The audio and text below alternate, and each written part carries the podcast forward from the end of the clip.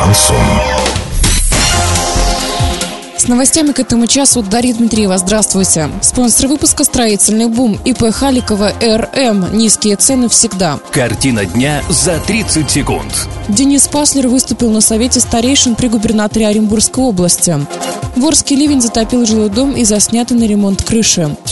Подробнее обо всем. Подробнее обо всем. Денис Паслер выступил на совете старейшин при губернаторе Оренбургской области. Там обсуждались вопросы реализации 11 национальных и 52 региональных проектов. На их исполнение только в этом году из бюджетов всех уровней выделят более 16,5 миллиардов рублей. Со следующего года функции контроля за ремонтом будут возложены на специалистов Минстроя, а не на директоров школ или главврачей, не обладающих соответствующей компетенцией.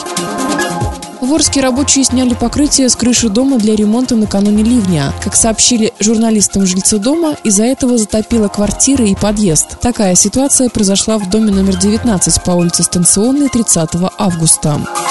Доллар на сегодня и предстоящий понедельник 66.49, евро 73.38. Подробности фото и видео отчета на сайте урал56.ру. Телефон горячей линии 30 30 56. Оперативно о событиях, а также о жизни редакции можно узнавать в телеграм-канале урал56.ру для лиц старше 16 лет. Напомню, спонсор выпуска «Строительный бум». Дарья Дмитриева, радио «Шансон Ворске».